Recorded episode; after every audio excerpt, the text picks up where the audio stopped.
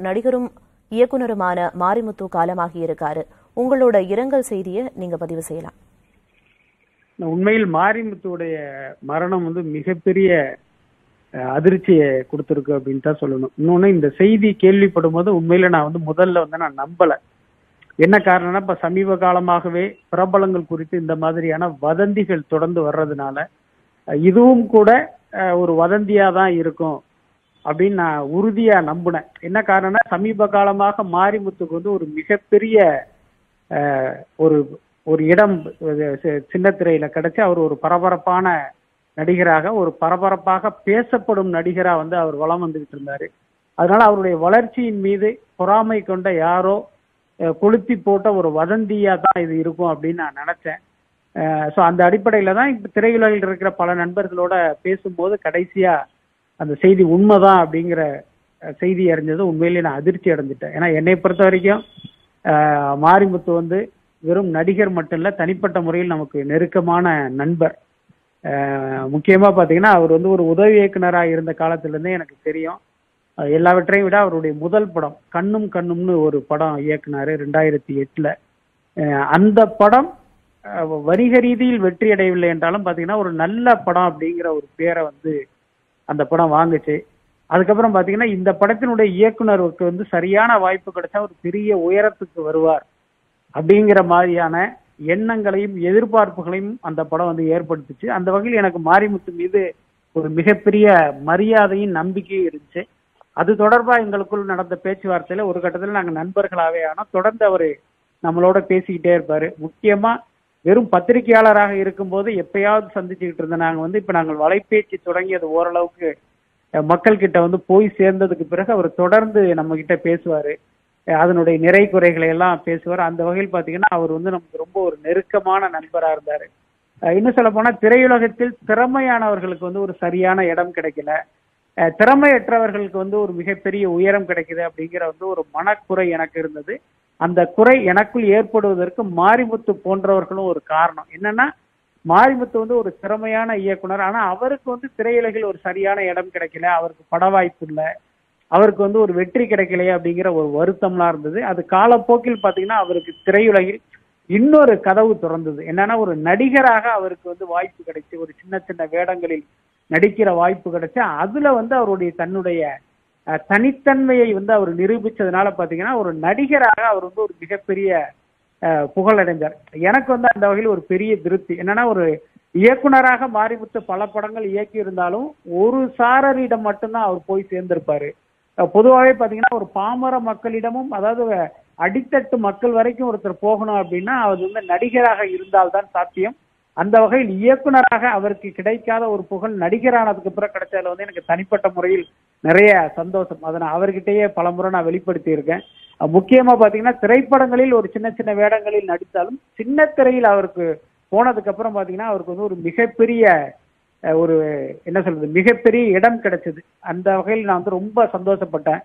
பரவாயில்ல மாரிமுத்து பாத்தீங்கன்னா ஒரு நடிகராக இவ்வளவு பெரிய புகழ் பொருளாதார ரீதியிலும் வந்து ஒரு நல்ல இடத்துக்கு வந்துட்டாரு அப்படின்னு நினைச்சேன். ஆனா துரதிருஷ்டவசமா அவருடைய இந்த மரணம் என்பது அவருடைய பயணத்துக்கே ஒரு பெரிய தடையாக மாறி இருக்கு நான் உண்மையில் மாரிமுத்துவின் மரணத்தை கொண்டு துயரத்தின் அதிகபட்ச துயரத்தில் இருக்கேன். அவரை இழந்து வாழ்கிற அவருடைய குடும்பத்தாருக்கு என்னுடைய அனுதாபங்களை தெரிவிச்சுக்கிறேன்.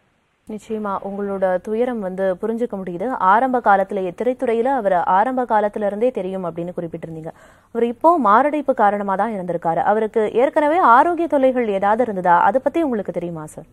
இல்ல எனக்கு தெரிஞ்ச அந்த மாதிரி எதுவும் இல்லை. இன்னும் சொல்ல போனா பொதுவாகவே இந்த திரைப்படத்துறையினருக்குன்னு சில பழக்க வழக்கங்கள்லாம் இருக்கும். எனக்கு தெரிஞ்சு மாரிமுத்துவுக்கு அந்த மாதிரி எந்த பழக்கமும் இருந்ததாக எனக்கு தெரியல. அதுக்கு அப்புறம் நீங்க குறிப்பிட்ட மாதிரி அவருக்கு மாரடைப்பு காரணமாக இறந்தார் அப்படிங்கிற தகவல் வரும்போது எனக்கு என்ன தோணுச்சு அப்படின்னா நீங்க நார்மலா மாரிமுத்துடைய மாரிமுத்துவுடைய நடிப்பை பாத்தீங்கன்னா அது நடிப்புன்னே சொல்ல முடியாது. அவர் கோபப்படுகிற காட்சினா அவர் நிஜமாகவே கோபப்பட்ட மாதிரி இருக்கும்.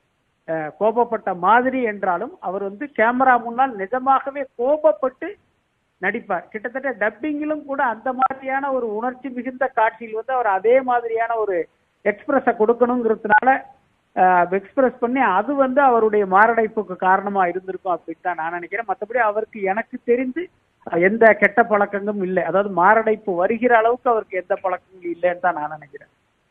நிச்சயமா அவரோட நெருங்கிய தொடர்புல இருந்ததா குறிப்பிட்டீங்க.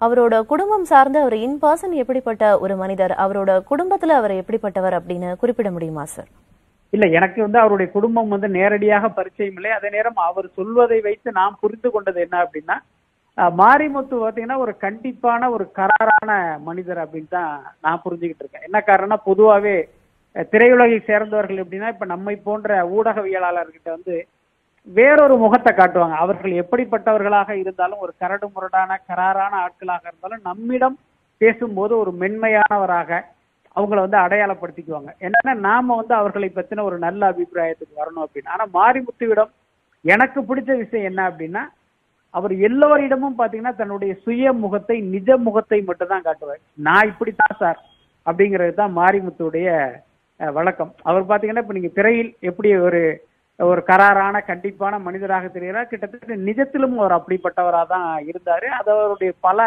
நேர்காணல்ல கூட அவர் வெளிப்பட்டினதை வெளிப்படுத்தியதை நீங்க எல்லாம் பார்த்திருப்பீங்க. முக்கியமா அந்த டூ கே கிட்ஸ் பத்தி அவர் சொன்ன ஒரு கருத்துங்கிறது இந்த நேரத்தில் நினைவுகூரத்தக்கதுன்னு நினைக்கிறேன். என்னன்னா டூ கே கிட்ஸ் வந்து இன்றைக்கு எப்படி ஒரு பொறுப்பற்றவர்களா இருக்காங்க அப்படின்னா அவர்கள் மீதான தன்னுடைய கோபத்தை ஆதங்கத்தை அதிருப்தியை பாத்தீங்கன்னா ரொம்ப வெளிப்படையா அவர் வந்து சொல்லியிருந்தார். மற்ற திரை நட்சத்திரங்கள் அப்படின்னா இப்ப நம்ம இப்படி ஒரு கருத்து சொன்னோம்னா அவங்க வந்து நம்மள வருத்தப்படுவாங்க அல்லது நம்மளை விமர்சனம் பண்ணுவாங்க. அவர்களுடைய கடுமையான விமர்சனம் நம்மளுடைய தொழிலை பாதிக்கும். அல்லது பாத்தீங்கன்னா நமக்கு கிடைக்கிற வாய்ப்பை பாதிக்கும் அப்படின்லாம் கொஞ்சம் பயப்படுவாங்க. ஆனா மாரிமுத்து பொறுத்த வரைக்கும் அந்த மாதிரி எந்த அச்ச உணவுக்கும் போகாம தன் மனதில் பட்டதை வந்து அப்படியே வந்து வெளிப்படுத்தி இருந்தாரு கிட்டத்தட்ட பாத்தீங்கன்னா நிஜ வாழ்க்கையில் தன்னுடைய குடும்பத்தாரிடமும் கூட அவர் அப்படிப்பட்ட ஒரு மனிதரா இருந்திருப்பார் அப்படின்னு தான் நான் யூகிக்கிறேன்.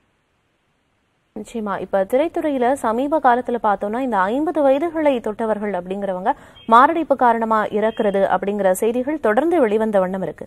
இதுக்கு என்ன காரணமா இருக்கும் சார்? ஒருவேளை திரைத்துறையில வந்து அதுக்கான அழுத்தம் இருக்கா? இல்ல வேலைப்படு காரணமா இருக்குமா? என்ன காரணம் இருக்கும் அப்படின்னு யூகிக்க முடியும்?